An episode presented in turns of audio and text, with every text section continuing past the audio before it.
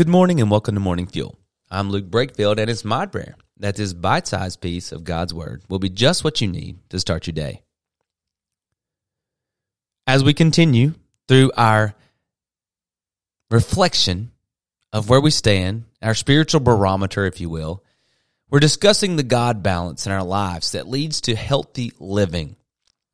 Now, as believers, this is the greatest gift of all that we understand who God is and that we can talk to him and that we know that we have a relationship with him.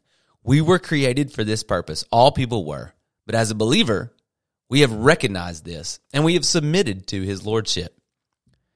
Yesterday we considered this that we should always pray. Paul wrote in 1 Corinthians 1 Thessalonians 5:17, pray constantly. Today I want to go a little deeper into this God balance of prayer in our lives. The foundation why is it so important? When Matthew 6 6, Jesus is teaching the disciples how to pray.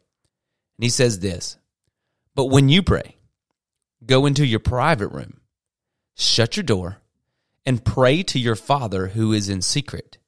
And your Father who is in secret will reward you. Now, listen, that doesn't mean that every time we pray, as we reflect on our prayer life of 2021, where you are right now in your prayer life. It doesn't mean that every time you pray, you're in your prayer closet or in this private, secluded place. There's public prayer, there's open prayers, there's prayers driving down the road with your eyes open, there's prayers in songs, there's prayers reciting the Psalms, there's prayers reading through scripture, there's prayer all the time. There's prayers that you think, there's prayers that you say.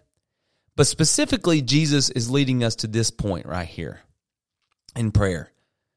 Just after this, he gives the example of prayer, the Lord's Prayer, we call it. But here's what he's saying God, being God, knows everything about you. I believe that God is sovereign. I believe that God knows every thought that is coming into our head before we think it, every word that's coming out of our mouth before we say it.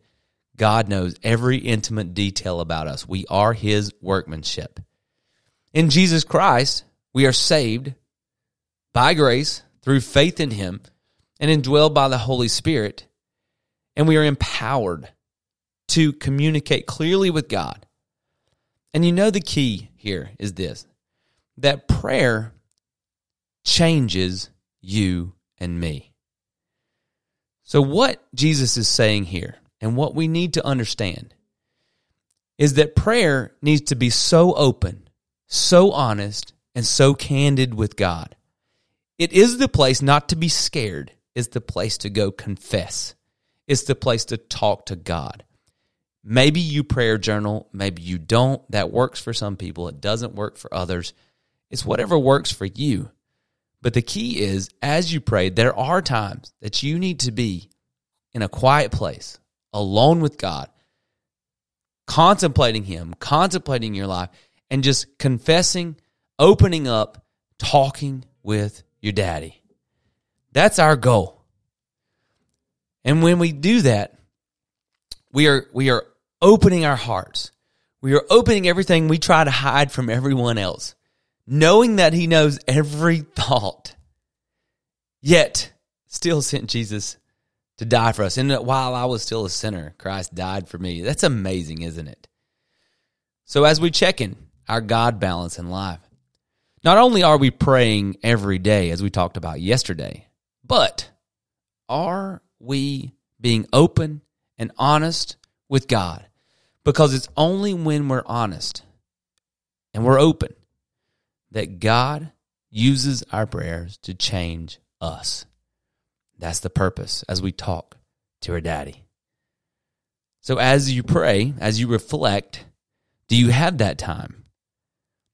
It is vital. It is one of the most important things of our life clear communication if this relationship is going to be healthy. So reflect, look forward, and plant this into your life. The challenge for us is to be in a healthy communicative communicative relationship with God. That's our prayer today for you.